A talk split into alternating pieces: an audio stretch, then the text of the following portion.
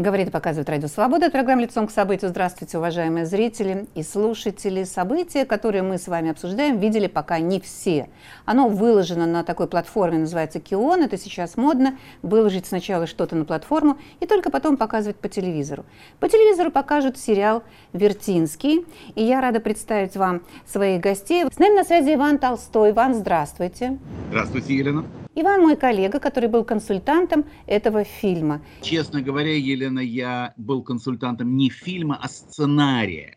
Когда посмотрел эти серии, я очень боялся, что моя работа может быть как-то искорежена, и вообще я поставлен в ложное положение. Я сразу должен сказать, что я почти полностью удовлетворен. Это хороший фильм, где в сценарий не внесено ничего, что было бы мне чуждо. С нами на связи Геннадий Смирнов. И, Геннадий, здравствуйте, во-первых. Привет, привет всем. То есть это тоже участник сериала, который сниматься снимался, но не факт, что смотрел весь сериал. Расскажите нам, Геннадий, было ли представление общим у вас об этой работе и советуете ли вы ее всем остальным? Да, я уже посмотрел весь первые э, шесть серий я смотрел еще до того, как он был полностью готов. Оставалось еще много работы, но, в принципе, все уже было смонтировано. А последняя финальная серия я посмотрел уже сейчас э, по блату, что называется. Да. Мне очень нравится эта картина, очень сильно нравится это было очень важно спросить у наших гостей с самого начала, рекомендуем мы ее или не рекомендуем. Я присоединяюсь к тем, кто рекомендует. Конечно, у нее есть, конечно, дефекты, конечно, критики что-нибудь обязательно найдут, но рекомендуем, потому что интересно, потому что это качественно, потому что это подробно, детально, и действительно старались, очень старались сделать так, чтобы мы поверили, что это действительно Вертинский, это действительно его жизнь. А я хотела бы спросить у вас об этом артисте, э, который играет Вертинского. Ну, все сошли с ума, увидели, пошли на это эту презентацию, посмотрели, сошли с ума, сказали, что такого не бывает, что это абсолютная копия, это Вертинский, это, это лучший Вертинский из всех, которых можно было бы придумать. Но вот этот же человек, он совершенно не разговаривает в реальной жизни вообще. То есть вот он выходит на презентацию, и, ну, двух слов, двух слов он не связывает. Потом он идет к Ивану, а заставляет. Дело в том, что Иван Ургант обязан рекламировать же этот продукт. Это же продукт Первого канала. И его заставляют взять себе... Это очень смешно. Его заставляют в передачу. И они оба мучаются. Он говорит, и вы мучаетесь, Алексей, и я мучаюсь. Нам всем, нам с вами смешно, а они страдают оба. Скажите, а в реальной жизни он действительно вот такой э, нелегкий на, на подъем слова? Я на самом деле наблюдал этот процесс превращения много раз, поскольку мой -то персонаж его аккомпаниатор Вертинского, поэтому они очень много общаются в кадре. И, и на съемках мы тоже общались. Я его полюбил, Леша, очень. Я просто наблюдал, как вот этот Леша, с которым ты болтаешь или куришь, входит в кадр и, и превращается в абсолютно другого человека. Я это наблюдал несколько раз, поэтому всеобщее такое удивление я его разделяю, просто я его испытал раньше. Одним из первых, да. Я думаю, что э, первая все-таки Дуня, которая, я не понимаю, как она в нем это разглядела. Я понимаю так, что его просто выбрали, потому что он похож. Он, во-первых, он похож. Для начала, это же идет такой кастинг сначала чисто вот похожести. И как он объяснял, его взяли не глядя потом уже, когда, когда его вычленили. Но поразительно, что вы ему верите. Вы верите, что вот он такой был. Вам не приходит в голову садиться и сверять это с мемуарами, действительно ли этот, да, этот человек. То есть абсолютное доверие он вызывает. Поэтому мне хотелось спросить, он, ну вот с ним можно о чем-то разговаривать с Алексеем? Ну, на публике, может быть, он немножко образ такой дает. Он с отличным юмором парень, интересный, смешной, такой и оригинальный. В жизни, конечно, ни на какого Вертинского даже близко не похож. Там вообще ничего общего нет с ним. Да, но я хочу сказать вам, Геннадий, что вы э, являетесь обладателем уникального знания, потому что никто другой про этого Алексея, этого того, что знаете вы, уже не узнает, видимо, судя по всем попыткам с ним пообщаться. Наверное, вы останетесь последним, кто вот его раскрыл как человека, а нам, зрителям, остается смотреть на него в образе Вертинского и, конечно, восхищаться, конечно, восхищаться. Я даже даже, это даже вот скучно это все обсуждать, мы эту тему закрываем. Смотреть этот сериал надо, потому что он хороший, он профессиональный, он добротный, он качественный, он очень богатый. И там великолепный актер Алексей Филимонов, который играет Вертинского, и там Геннадий Смирнов, которого, от которого просто Ну, я не знаю, открою ли я страшный секрет, что вы, ваша роль, э, вот кинопоказ Первого канала сошел с ума от вас в роли аккомпаниатора женщины. То есть не только, не только э, лавры достались все Алексею, но Геннадию тоже перепало. Тоже перепало. Но вас ведь придумали, вашего персонажа совсем придумали от начала до конца, правильно? Придуманный, да, конечно, он такой собирательный очень. Очевидно, что рядом с Вертинским был аккомпаниатор, который много лет с ним ездил, но, конечно, это не реальный человек из жизни. Он очень придуманный и перепридуманный. Ровно с одной придуманной ноты я и хочу начать наш разговор, а тут разговор-то о Вертинском всегда, всегда будет сводиться к одному и тому же – Почему он вернулся? Зачем он вернулся? Не пожалел ли он, что вернулся? Мы все равно будем об этом говорить, но никуда от этого не деться, потому что это самое интересное для этого человека. Но ваш персонаж, Геннадий, вот я все-таки с вашего, чего я так вот маниакально, вашего персонажа уперлась, ведь он же не захотел с ним возвращаться. Вот вы его понимаете, он говорит, у меня там никого нет в России, ну что я там, я не поеду, потому что у меня там никого нет. У Вертинского тоже было два притопа, три прихлопа, один друг сидит, второй там неизвестно где, но он рвался. Как вот вы понимаете ли вы своего персонажа, который отказался уезжать? Это не, не единственное, что его не пускало в Россию, скажем так. А Вертинский, как бы для меня, поскольку я актер, и изнутри, в принципе, могу попробовать понять Александра Николаевича, я думаю, что не ясно, почему он вернулся. Он вернулся к зрителям, к слушателям. Ему нужен был русский современный зритель, и современный русский слушатель в России. Он вернулся поэтому. То есть можно говорить э, там, о ностальгии, о патриотическом порыве. Да, это же было во время э, Второй мировой войны, и он, как бы там, конечно, есть такой мотив «я вернусь, когда родине трудно» и так далее. Э, здесь можно много красивостей навертеть, но по сути, конечно, это артист поехал к своему зрителю. Мне это как актеру очень понятно, потому что ему, конечно, этого простого русского, современного русского зрителя страшно не хватало за границей. Вертинский приезжает в Читу. Вот смотрите, 43-й, насколько я понимаю, 43-й год. Он рвется к своей публике, и наконец-то он видит эту публику, он даже не верит. И, кстати говоря, там у вас появляется конкурент, там еще один у него будет аккомпаниатор. Наверное, вы ревновали, да? Немножко. Ну а что, я-то лучше. Ну вы лучше, это, это правда, это, это отметит, это, это отметит аудитория, что вы лучше. Вот он приезжает, он неожиданно видит перед собой полный зал людей, которые счастливы, определенно они пришли на него персонально, уж не говоря о каком-то там тюремном работнике, который точно видел его в, в, в имитации да. в тюремной. Откуда они о нем знали все эти годы? Вот давайте, как, как, как, как была организована вот эта вот передача из уст в уста, что он же очень давно уехал. Откуда, почему эта публика его продолжала помнить, любить, что это за люди в Чите сидели, которые его ждали, а потом в других городах России, Советского Союза? Я думаю, э, привозили пластинки из-за границы.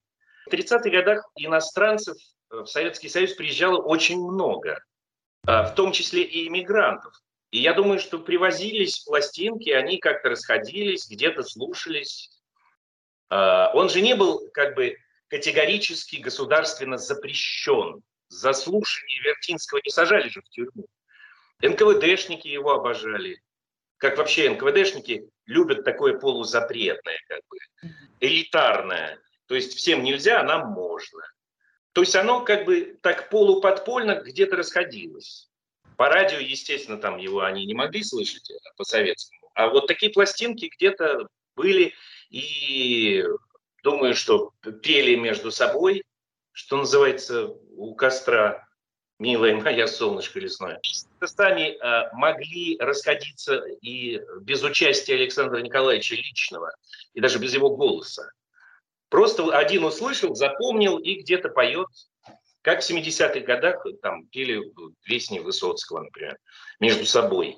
Но смотрите, но при этом относились, да, то есть относились терпимо, но не тащили, не звали в Советский Союз. Вот у вас там рядом в Питере же есть Репина, да, усадьба Ильи Ефимовича, которого и висит там письмо Ворошилова, что приезжайте к нам, скорее вот возвращайтесь из этой коколы, из финской, когда она, когда его усадьба перешла на территорию, вот перешла в Финляндии, по сути, вот территориально.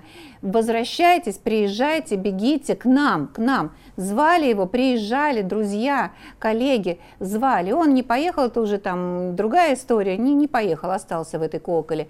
Но Вертинского ведь не звали. Если верить сериалу и вообще-то его биографии, он сам хотел, но его не звали. Как вы думаете, почему? Одних звали, других нет. По какому принципу? Эти нужны были артисты советской власти или художники, а эти нет? Очень сложно понять логику людей, которые, во-первых, в абсолютно другой эпохе, а во-вторых, в абсолютно другой системе ценностей жили, чем мы сейчас. А почему нацисты все время пытались позвать Марлен Дитрих, когда зна- знали, что она их люто ненавидит? И тем не менее, все время повторялись эти попытки ее затащить обратно. Вот почему? Тоже очень сложно объяснить. Она не скрывала, что их ненавидит, и об этом публично говорила. А они все равно, давай, давай, Марлен, э, Германия тебя ждет. Вот непонятно, совершенно у них какая-то другая логика и вкус другой. Может быть, они просто не воспринимали его как серьезную какую-то художественную величину, я подозреваю. Репин был очень значим. Горький был очень значим. Крупнейший пролетарский писатель, всемирно известный, переведенный на все существующие языки мира – яркий и противник, и, и при этом сторонник. И вот этого надо было. А Вертинский, я думаю, что они к нему относились так. Ну, какой-то там поет что-то. Бриллиант в короне пролетариата не, не есть он, Вертинский. Ну, то есть... Точно не. Я думаю, что вот так его точно не воспринимали. Иван, вот тоже интересно ваше мнение все-таки, почему Вертинского не затаскивали в Советский Союз? Ведь, ну, мы знаем примеры, когда прямо вот стелили, манну небесную обещали, дачу, все, что хотите. Ему говорили, что вам там будет хорошо, там кто-то из его друзей говорил, что не страшно, да, можешь поехать, там, наверное, дачу дадут. Но не звали, не тащили. Почему? Здесь все из области предположений мы совершенно не знаем, как было на самом деле. Мы гадаем на кофейной гуще. Ведь все, что нам известно, нам известно из книги мемуаров самого Александра Николаевича. А эта книга писалась в конце 40-х, в 50-е годы. Она до крайней степени придуманная, эта книга. И обстоятельства в ней изложены. Исключительно талантливый, он блестящий писатель, но он и фантазер, он артист. Мы ничего не знаем о причинах его невозвращения в течение 20 с лишним лет и о причинах его возвращения в 43 году. Это все из области догадок. Если бы я был инспектор Варники или Шерлок Холмс или мисс Марпл или кто-нибудь, и мне предлагалось бы, сидя в кресле, угадывать, почему это случилось, я бы ответил, исходя просто из опыта, узнанного в своей жизни и прочитанного, что его держали за границей, ибо таково было задание – держать его за границей и разлагать эмиграцию э, в той степени, в которой это было э, отпущено именно этой ролью. Он должен был делать в эмиграции то, чего мы не знаем, но должен был делать. Иначе его давным-давно в пропагандистских соображениях его пустили бы, и дальше непонятно, что с ним было бы в зависимости от того года, когда он вернулся. Он был нужен за границей. Вот эта версия, вот это да. То есть он их разлагал чем? Песенками, как это они называют там в сериале? Совсем Песенками? нет. Это было бы наивно так предполагать. Э, он он разлагал их разговорами, с, э, соединением одних людей с другими, ссорами, участием в тех или иных группах, враждующих между собой, перемещением по миру, пением тех песен, которые одной аудитории очень нравились и консолидировали эту аудиторию, и тех песен, которые в другой аудитории не нравились и потому ссорили и его Вертинского с этой аудиторией, и людей, собравшихся в аудитории между собой. Э, искусство агента влияния есть тончайшее искусство, как всякое высокое искусство. Вертинский был несомненным агентом влияния. Хотел он того или не хотел? Я обожаю Александра Николаевича. Но он был, к сожалению, агентом влияния. Или не к сожалению, я не знаю, смотря с чьей точки зрения смотреть. Агент влияния – это неплохо. Это роль очень трудная роль. Это как вот быть актером не просто в жизни, но еще и, так сказать, в, в некоем четвертом измерении. Очень трудно. И он эту роль свою выполнял. Над ним смеялись, эту роль видели, его раскусили как ореха. Ну и что? А вот э, руководство в Москве считало, что он должен оставаться в эмиграции. Это спецслужбы его не пускали, а Невертинский не ехал.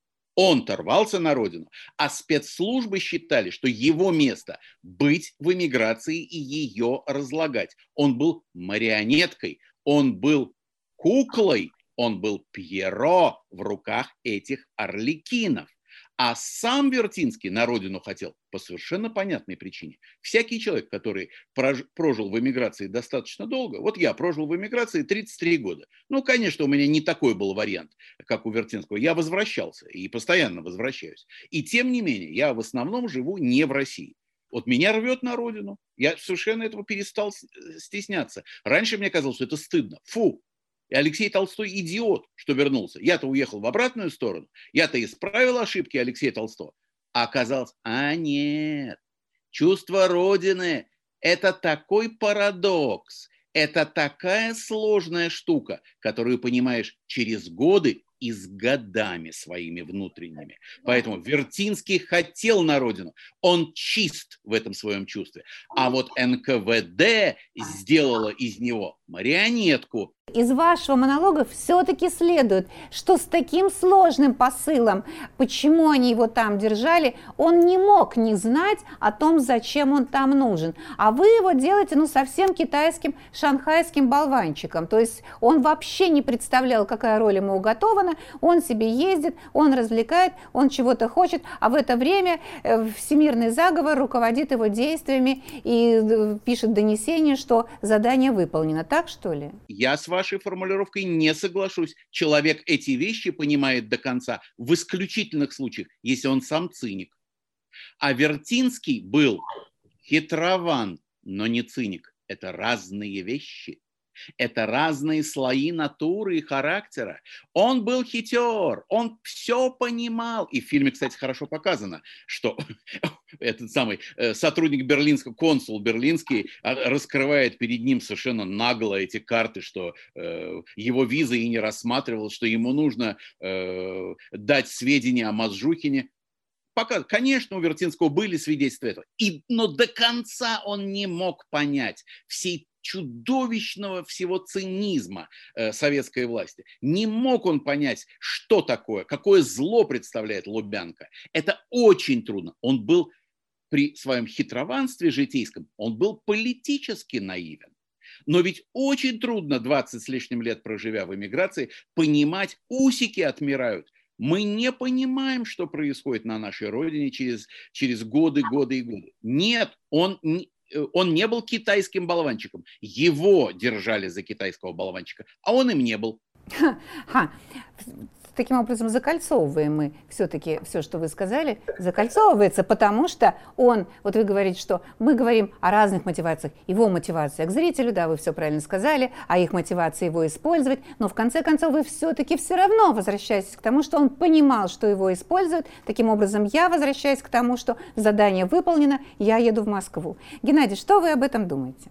Ну, я сейчас, как вообще человек компромисса, Попробуй примирить две этих позиции, как будто бы непримиримых, но на самом деле это просто две стороны одного и того же. И Иван совершенно прав, что, конечно же, советская власть с удовольствием его использовала и использовала его роль в эмиграции в своих интересах. Другое дело, что Александру Николаевичу ничего не приходилось для этого делать. Они его использовали ровно в том качестве, в котором он существовал и в каком э, не мог не существовать. Он им был нужен, как Иван э, э, правильно говорит, разлагать тамошнюю заграничную вот эту вот оппозицию иммигрантскую, именно как человек абсолютно с одной стороны, русских патриотических настроений и при этом стремящийся с нынешней вот советской Россией примириться, как человек, который бежал от революции, но не хочет быть врагом нынешней современной ему России и, и мечтает о возвращении, о компромиссе с советской Россией, не о войне с советской Россией, не о месте советской России. Вот он в качестве вот такого человека, символа необходимого а, вот этого движения назад к примирению с Советами, он и был нужен а, советской власти. И а, им, конечно, нравилось, что он существует там, и именно этим разлагает вот такую воинственную оппозиционность а, русской заграницы. А, поэтому они с удовольствием этим и пользовались. А, а ему не нужно было для этого ничего делать, он такой и был. Он же не прикидывался в этом смысле. Он был ну, абсолютно русский патриот, который шел внутренне к примирению со свершившейся э, социалистической революцией и примирению с э, советами, то есть современной ему России, хотя она и не такая, как ему хотелось бы. Ну и вы, наверное, согласитесь тоже, Геннадий, что в этом фильме, э, ну, в этом сериале хорошо показано, что они пользовались не только тем, что он был таким, просто он был таким, вот какие, каким был, таким и пользовались, а еще и с точки зрения информирования, все-таки у него связи, у него ну, контакты. Мы плохо себе представляем эту работу, да, вот эту всю агентурную. Я думаю, что, тем не менее, к 30-м годам, и, там, особенно к концу 30-х годов, Конечно, у э, советской разведки были невероятно э, широкие, широко раскинутые сети по всей эмигрантской и русской Европе. Я думаю, что они просто проникли абсолютно везде. Итак, этот человек э, действительно жил, как жил, вот каким он показан, таким он, возможно, он таким и был. Он, кстати, безумно симпатичный, этот артист. Я даже думаю, что он гораздо симпатичнее реального Вертинского, по крайней мере, внешне, мягче как-то.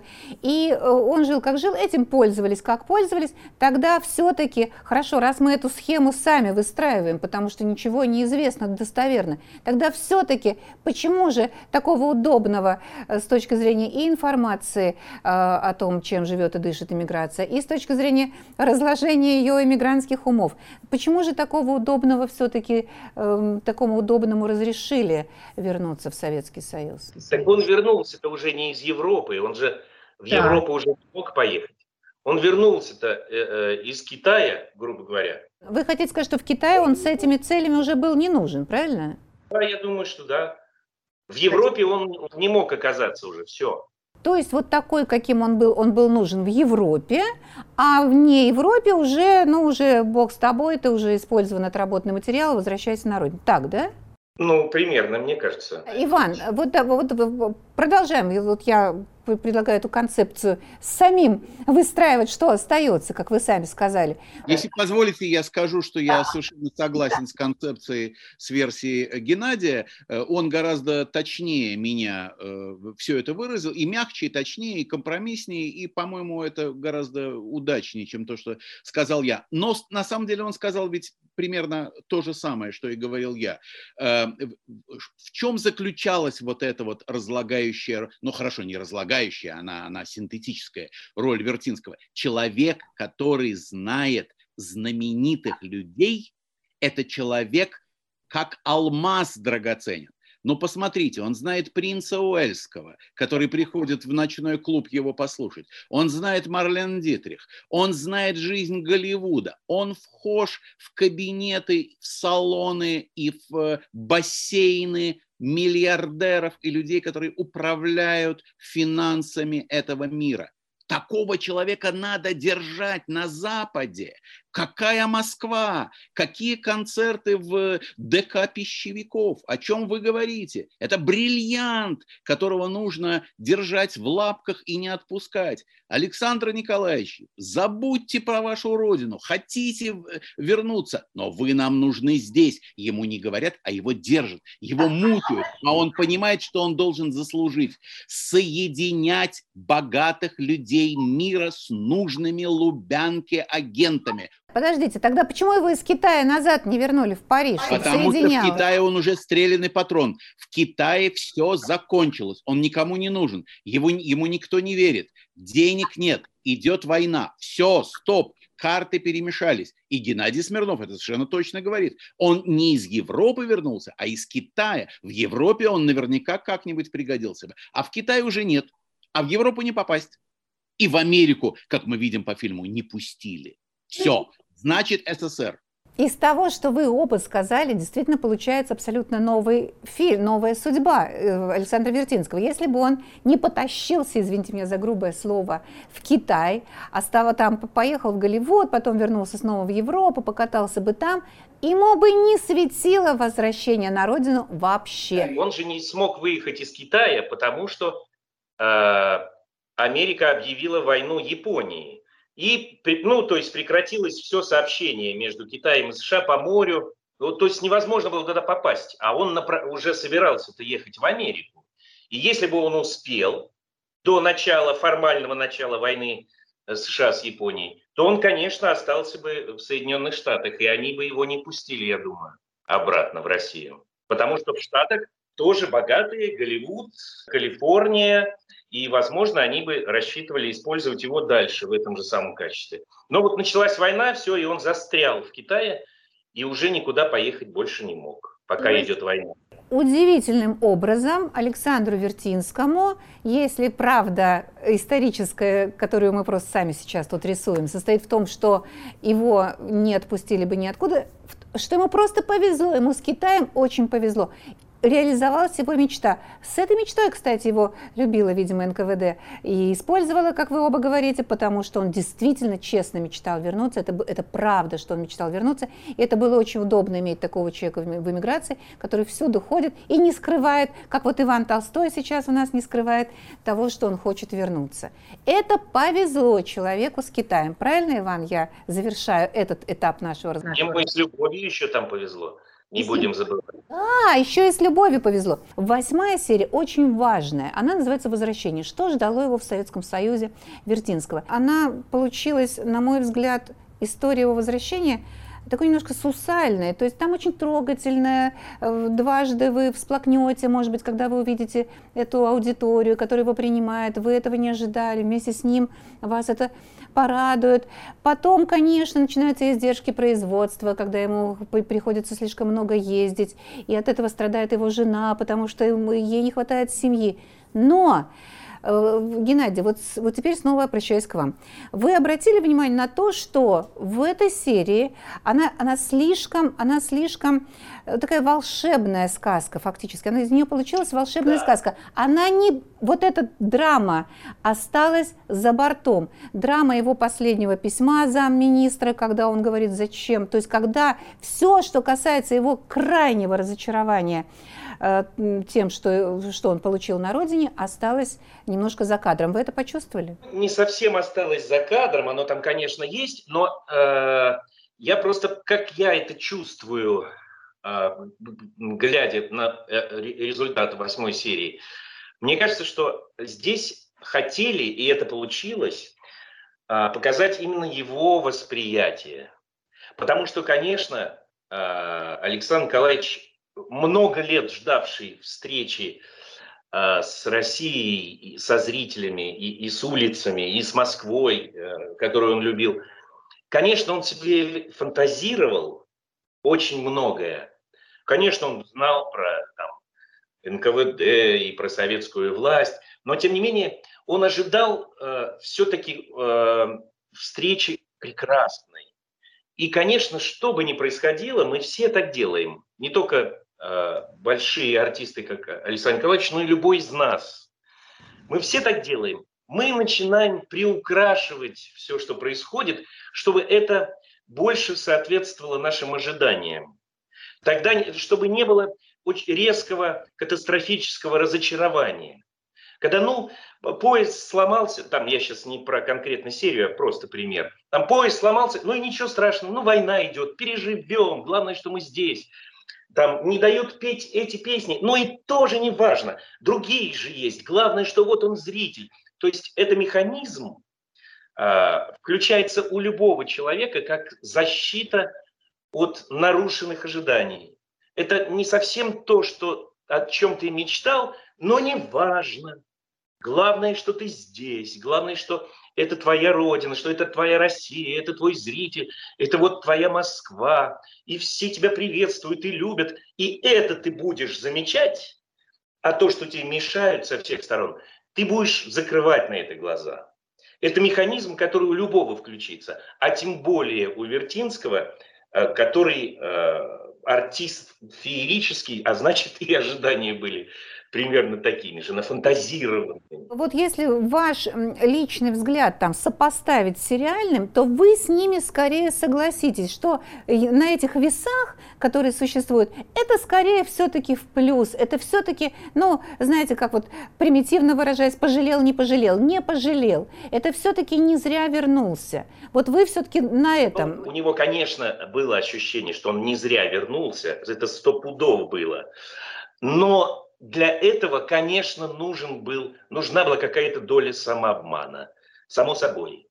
И мне кажется, это видно э, и в том, как Леша это играет, ну и все э, в восьмой серии. Конечно, для того, чтобы так себя чувствовать, да, я был прав, что вернулся, определенная доля самообмана ему, конечно, понадобилась. А вот для вас, э, ну, вам действительно это виднее, вот как артисту. Вот опять же, если положить на весы то, что он получил, эту атмосферу, этот успех, эти глаза, этих людей, о которых он мечтал, а с другой стороны, его дико обижало, мучило, вот это вот мучительное, то, что мучило потом Высоцкого, отсутствие официального признания. Они все хотели почему-то этого официального признания. Его это мучило. Вот вы лично, как артист, вы это понимаете, что вот вас мучает, вот у вас есть аудитория, вы свободны. В общем, там даже пластинки там продавались в каком-то варианте.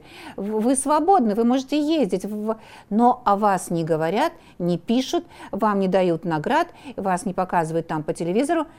Вы это понимаете, эту, эту муку их? Ну, мы сегодня в ситуации несколько иной, хотя, возможно, на пороге уже стоим той же самой, в которой существовал Александр Николаевич. Но я, конечно, представить себе это могу, потому что э, в советской системе было невероятно важно, говорят о тебе начальники или нет, дают тебе орден или нет. Это определяло не только же эмоциональное «ах, меня не, не хотят официально признать», это определяло в жизни практически все. То есть входит орденоносец, это одно – а входит, ну, известный, популярный, любимый артист, но без звания это совершенно другое. То есть в, в, в системе, в которую он приехал, это было невероятно важно для всего, не только для самолюбия. Самолюбие он удовлетворял на сцене, как вообще артисты привыкли это делать. Но это влияло абсолютно на все вокруг, на всю жизнь, на жизнь жены в том числе, и дочек, ну и так далее, и друзей, там, и партнеров, и так далее. Это влияет на все в советской же этой жесткой иерархической системе.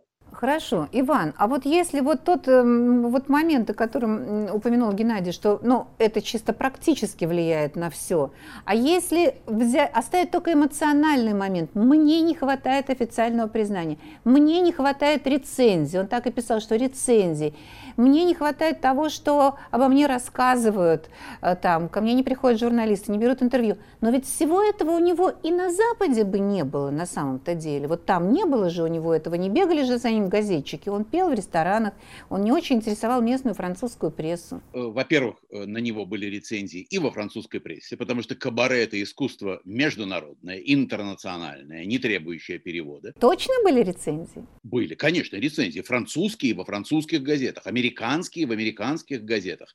Я по-китайски не читаю, но по-английски и по-французски я их видел, я вырезал, копировал их, на, на телефон снимал. Мне просто было интересно, что же о нем пишут. Все абсолютно абсолютно адекватно пишет. Но, конечно, лавина была именно русских рецензий. Александр Николаевич не был обижен э, вниманием публики, у него все было.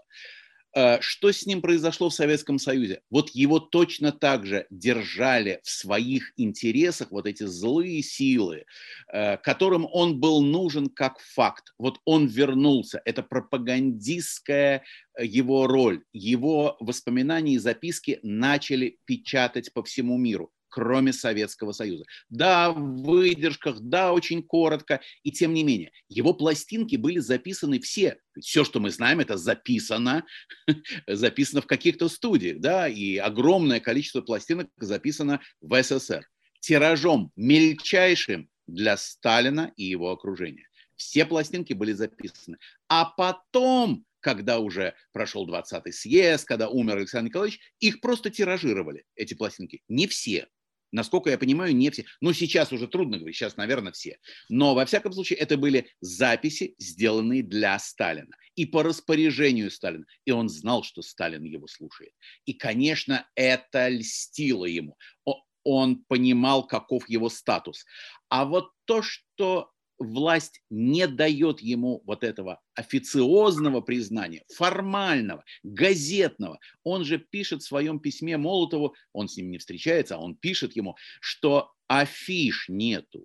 Вся страна знает, что я сегодня вечером пою вот здесь, а афиши нет. Люди приходят и ломятся сами. Сарафанное радио передает. Народ знает. Народ меня любит. А власть делает вид, что меня нет. Кто я? В каком я качестве живу свои закатные дни? Это невыносимо для человека э, с самолюбием, с пониманием своего места в искусстве. Вот что его травмировало. Конечно, он не сомневался, что он вошел в историю и прибудет в ней. Что такое его искусство? Встреч с ним искали, хотели его видеть. У него брали автографы, как безумный. Все это было. Залы были переполнены. А фишки не было. Такой мелочи. Вот она подлость. Вот подлость власти была. Вот ее мелочность, жлобство. Вот чего, с чем он не мог примириться. Иван, ну а вы на эти весы вот э, зря, не зря, гирик куда больше положите в пользу возвращения или в... Э, Конечно, да. да. Конечно, да. Но потому что иммиграция становилась выморочной. Кстати, вот тут нужно вообще сказать, э, упрек предъявить Авдотье Смирновой, несмотря на то, что ее фильм в целом я оцениваю положительно, вектор общий, результирующий положительно, но вот это, конечно, большое но, большой минус. Эмиграция у нее показана маленьким сегментом показаны идиоты, которые заседают в этом непонятно почему-то шикарном парижском помещении и обсуждают, что России нужны хоругви и плетки, вот, и розги. Мы должны с ними вернуться. И вообще, честно говоря, вслух произносят, что нужно совершать теракты на территории СССР. Какая клюква! О каких терактах могли говорить вслух? Да это секрет секретыч. Это вообще закрытые были э, организации, которые это обсуждали. Об этом не знал, родня не знала, мама не знала, жена, дети, друзья по работе не знали, что ты заслан в Советский Союз, перешел лесную тропинку или переплыл там какой-то ручей и э, собираешься раскидывать листовки, не говоря уже о подбрасывать бомбы. И то, и другое было, и бомбы подбрасывали. Понимаете, об этом не говорится в общем зале при открытых окнах в хорошую парижскую солнечную погодку. Вот это полная клюква. Так что если говорить об этом сюжете, так сказать, парижском, да, то это в фильме такая, знаете, э, не мадам Клико, а мадам Клюкво. Все-таки что-то показано в фильме. Вот хотя бы такой сегмент иммиграции. Но, извините, а где интеллектуальная иммиграция? Где литературная? Борис Поплавский в темных очках, который боксовым ударом сбивает с ног хама, который ему э, сказал гадость, это и вся русская поэзия русского Монпарнаса. Ай-яй-яй. Авдотья Андреевна. Подождите, давайте спросим Геннадия. Геннадий с ними вращался шесть серий. Вообще-то, Геннадий, вам, хвати... вам интеллекта хватило в этих людях, с которыми вы общались, вы их видели со сцены? Ну, смотрите, тут как бы э, была бы Э, другая история, если бы исполнять как бы претензию э, Ивана и, и показывать все богатство э, и все слои э, тогдашней э, русской миграции там в Париже, хотя бы только в Париже. это уже было бы не 8 серий, там, а 28. Но просто такой задачи не, ну, не стояло. Это все равно то, что мы видим, это история, которую мы видим глазами все-таки Александра Николаевича Вертинского, который, конечно же, не видел все. Но это никак не, не может влезть в, в такой формат 8 серий, когда нужно показать всю его жизнь, там, начиная Э, с Первой мировой войны и, и до конца уже Второй мировой войны. Сразу э, поправлю э, свое суждение о, о том, что иммиграция не показана. Я не, хот, не предлагал показывать весь веер. У режиссера есть свои 30 секунд, за которые можно показать другое на экране. 30 секунд. И за них за эти 30 секунд можно показать все. Вручение Бунину Нобелевской премии и фурор, который это производит в эмиграции. Вот другая сторона дела. А что выбрала Авдотья Андреевна? Удар в морду со стороны Бориса Поплавского. Вот и вся культура, литература русской эмиграции. Браво! Нет. Нет, точнее.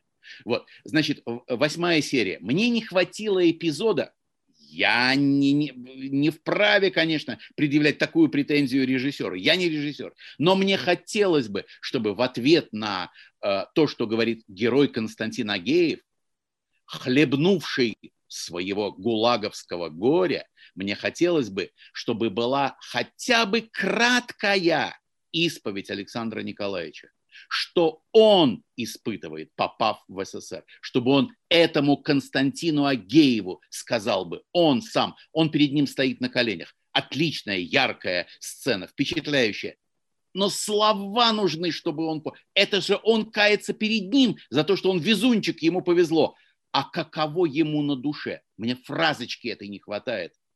Мастер, кинорежиссер, по-моему, должен был эту фразу вставить. Это ровно зависит от того, какую ты перед собой ставишь задачу художественную. Какими художественная задача этой серии состояла в том, что как хорошо и светло все-таки, все-таки вот по сумме, конечно, было у нас плохое, но все-таки больше в этом хорошего. Поэтому эта фразочка, то, как он это, она была бы лишняя. Тогда была бы уже трагедия, драма этого человека. А тут все-таки у нас оптимистическая ну, история. Не, не совсем дело э, в оптимизме. Я могу сказать вот просто по-актерски, почему здесь нет э, такого рода фразы и не может быть ее здесь. Э, именно по драматургии, не по э, смыслу, да, не по нравственности, а именно по драматургии.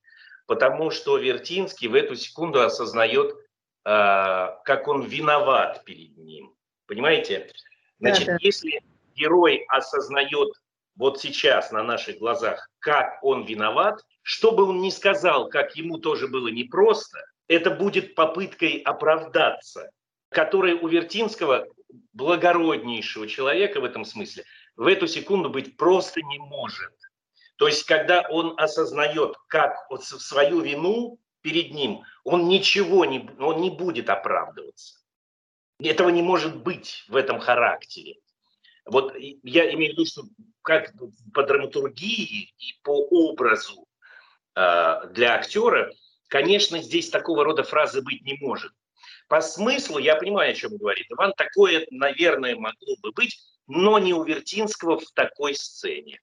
Именно ну, по драматургии. Да, я, я вот как раз с вами скорее согласна. Я просто, когда я говорю о том, что они не хотели вот этой вот излишнего драматизма, я скорее говорю о том, что они рано, они чисто хронологически ставят раннюю точку, до того, как к нему пришло осознание всего этого культур, культурного ужаса, который на него навалился и который он выразил в своем письме. Они поставили точку раньше, согласитесь, до всей этой истории с этим письмом, которое он писал замминистра культуры, и который он не надеялся, что когда-нибудь вообще-то увидит свет. Дорогой Сергей Васильевич, лет через 30-40, я уверен в этом, когда меня и мое творчество вытащат из подвалов забвения и начнут во мне копаться, как копаются сейчас в творчестве таких дилетантов русского романса, как Гурилев, Варламов и Донауров, это письмо, если оно сохранится, будет иметь свое значение и, быть может, позабавит радиослушателей какого-либо 1900 затертого года. Где-то там, наверху, все еще делают вид, что я не вернулся, что меня нет в стране, обо мне не пишут и не говорят ни слова, слова, как будто меня нет. Газетчики и журналисты говорят, нет сигнала. Вероятно, его и не будет. А между тем я есть. И очень есть. Меня любит народ. Простите мне эту смелость. 13 лет на меня нельзя достать билета. Я уже по четвертому и пятому разу объехал нашу страну. Я пел везде. И на Сахалине, и в Средней Азии, и в Заполярье, и в Сибири, и на Урале, и в Донбассе. Не говоря уже о центрах. Я заканчиваю уже третью тысячу концертов. В рудниках, на шахтах, где из-под земли вылезают черные, пропитанные углем люди. Ко мне приходят за кулисы совсем простые рабочие. Жмут мне руку и говорят. Спасибо, что вы приехали. Мы отдохнули сегодня на вашем концерте. Вы открыли нам форточку в какой-то иной мир. Мир романтики, поэзии. Мир, может быть, снов и иллюзий но это мир, в который стремится душа каждого человека, и которого у нас нет. Все это дает мне право думать, что мое творчество, пусть даже и не очень советское, нужно кому-то и может быть необходимо. А мне уже 68 год. Я на закате. Выражаясь языком музыкантов, я иду на коду. Сколько мне осталось жить? Не знаю, может быть 3-4 года, может быть меньше. Не пора ли уже посчитаться с этой огромной любовью народа ко мне, которая, собственно, и держит меня как поплавок на поверхности и не дает утонуть? Все это мучает меня. Я не тщеславен, у меня мировое имя, и мне к нему никто и ничего добавить не может. Но я русский человек и советский человек, и я хочу одного – стать советским актером. Для этого я и вернулся на родину. Ясно, не правда ли? Вот я и хочу задать вам ряд вопросов. Почему я не пою по радио? Разве Ив Матан, языка которого никто не понимает, ближе и нужнее, чем я? Почему нет моих пластинок? Разве песни, скажем, Бернеса, Утесова выше моих по содержанию и качеству? Почему нет моих нот, моих стихов? Почему за 13 лет нет ни одной рецензии на мои концерты? Сигнала нет. Я получаю тысячи писем, где меня спрашивают обо всем этом. Я молчу. В декабре исполняется 40 лет моей театральной деятельности, и никто этого не знает. Верьте мне, мне не нужно ничего. Я уже ко всему остыл и высоко равнодушен. Но странно и неприлично знать, что за границей обо мне пишут, знают и помнят больше, чем на моей родине. Как стыдно ходить и просить, и напоминать о себе. А годы идут. Сейчас я еще мастер, я еще могу. Но скоро брошу все и уйду из театральной жизни. И будет поздно. И у меня останется горький осадок. Меня любил народ и не заметили его правители. 1956 год. Ваш Александр Вертинский. И, уважаемые коллеги, я предлагаю опрос посмотреть наших сегодняшних уже прохожих, у которых мы спрашивали, стоит ли в сегодняшнюю Россию возвращаться из эмиграции. Иван, специально для вас опрос, кстати. Стоит ли возвращаться из эмиграции в современную Россию?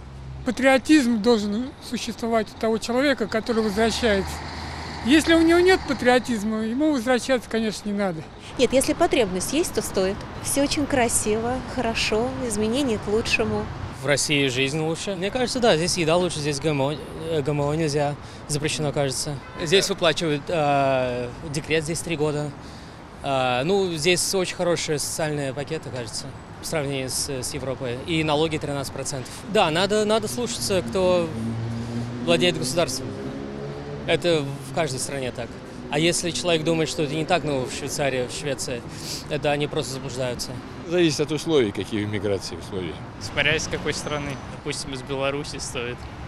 А из какой-нибудь э, по типу Италии или Франции, я думаю, не стоит. Если вы уже ассимилировались там. У меня есть знакомый, который жил в Германии около 18 лет, и он вернулся в Россию, несмотря ни на что. Несмотря на то, что там жить гораздо благоприятнее, с его слов. А, но он вернулся, потому что состояние души просто требовало. Поэтому я думаю, то, что нельзя исключать, если вдруг э, мне захочется где-то пожить, что мне захочется вернуться. Скорее всего, захочется. Ну, почему бы и нет, если человек хочет? Почему он не может вернуться? Это его право.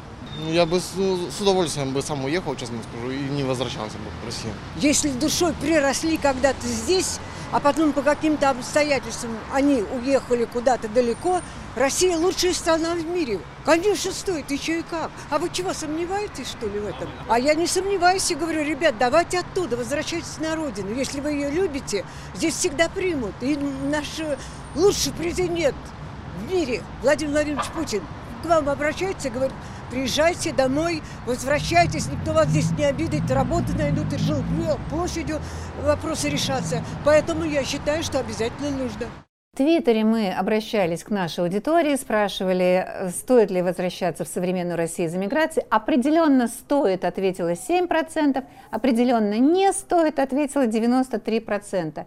Это просто какой-то ужас. Геннадий, а что это вы улыбаетесь? Драматические цифры опять-таки. Улыбаются. Ну, потому что если провести такой опрос там на каком-нибудь э, телеканале «Царьград», предположим, то они будут ровно противоположны. Вот просто ровно. И даже, может быть, не 7 э, там, на 93, а 98 на 2 где-то. Только в противоположную сторону. Я-то просто, видите, я мечтаю о времени, когда вообще не будет важным вопросом. Когда отъезд куда-то не будет восприниматься как подвиг, а возвращение как признание поражения. Ну, поехал, пожил, потом вернулся, потом пожил в Петербурге, уехал в Саратов, а потом, предположим, не знаю, там в Якутск, если там работа какая-то позвали на контракт, ну и так далее. Геннадий, вам сейчас, э, ну я не знаю, инкриминируют э, раскол страны. Вы как-то описали поездки по стране как за границу.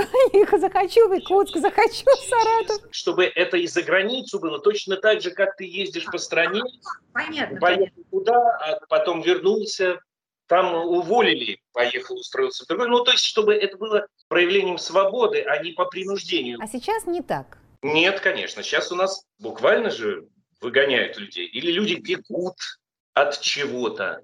А я говорю о том, чтобы прекрасно было бы, чтобы никто никуда не бежал и не выгоняли, а просто поехал, когда возникли такие обстоятельства, необходимость или желание – Потом что-то поменялось, вернулся опять в Россию. И это не воспринималось бы как не как предательство, чтобы это вообще не как патриотизму не имеет никакого отношения.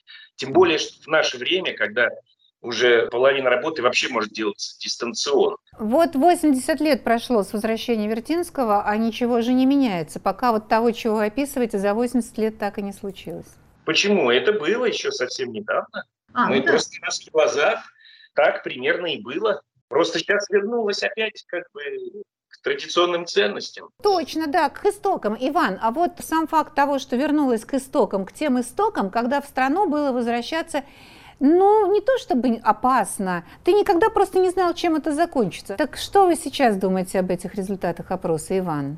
Да я думаю, что тысячелетняя Россия посильнее всех остальных временных, маленьких, недолгих, непродолжительных Россий. К сожалению, мой народ вызывает оторопь, сожаление и глубокую грусть. Сколько ни снимай фильмов про возвращение или эмиграцию, будет слишком большое число людей, которые ни бельмеса не поймут в том, что режиссер хотел сказать, а актер сумел или не сумел сыграть. Увы, люди в своей очень-очень значительной массе непрошибаемы, у них нет этого этажа понимания. Подождите, это очень эффектная точка для нашей передачи, но я все-таки должна уточнить, чего они не понимают-то, эти люди, не бельмесы? Они не понимают, что для кого, кто для кого, кто главнее, кто выше. Они все время считают, что власть над человеком, государство превыше всего. Не ты, дядь Вась, тетя Мань, важнее всего – а некое государство. И заткнись ты, Манька, сам молчи, старый хрыч, вон государство, и служи ему. Кому? Какому государству? Слепому, жестокому, в сапогах, ничего не понимающему, не жалеющему ни тебя, ни твоих детей. Вот, к сожалению, забуревшие мозги моего народа. Я себя от народа не отличаю. Я сам человек во многом забуревший. Меня тоже считают каким-то ретроградом, предателем, я не знаю кем. А вернусь, идиотом будут считать. Что ни сделай, обязательно народ будет против тебя. Поэтому народ, как в Фейсбуке, ты подбираешь себе сам. Вот это самое правильное. Ты подбираешь себе народ по интересу. Иван, пожалуйста, подберите себе народ в лице вот нас с Геннадием и возвращайтесь.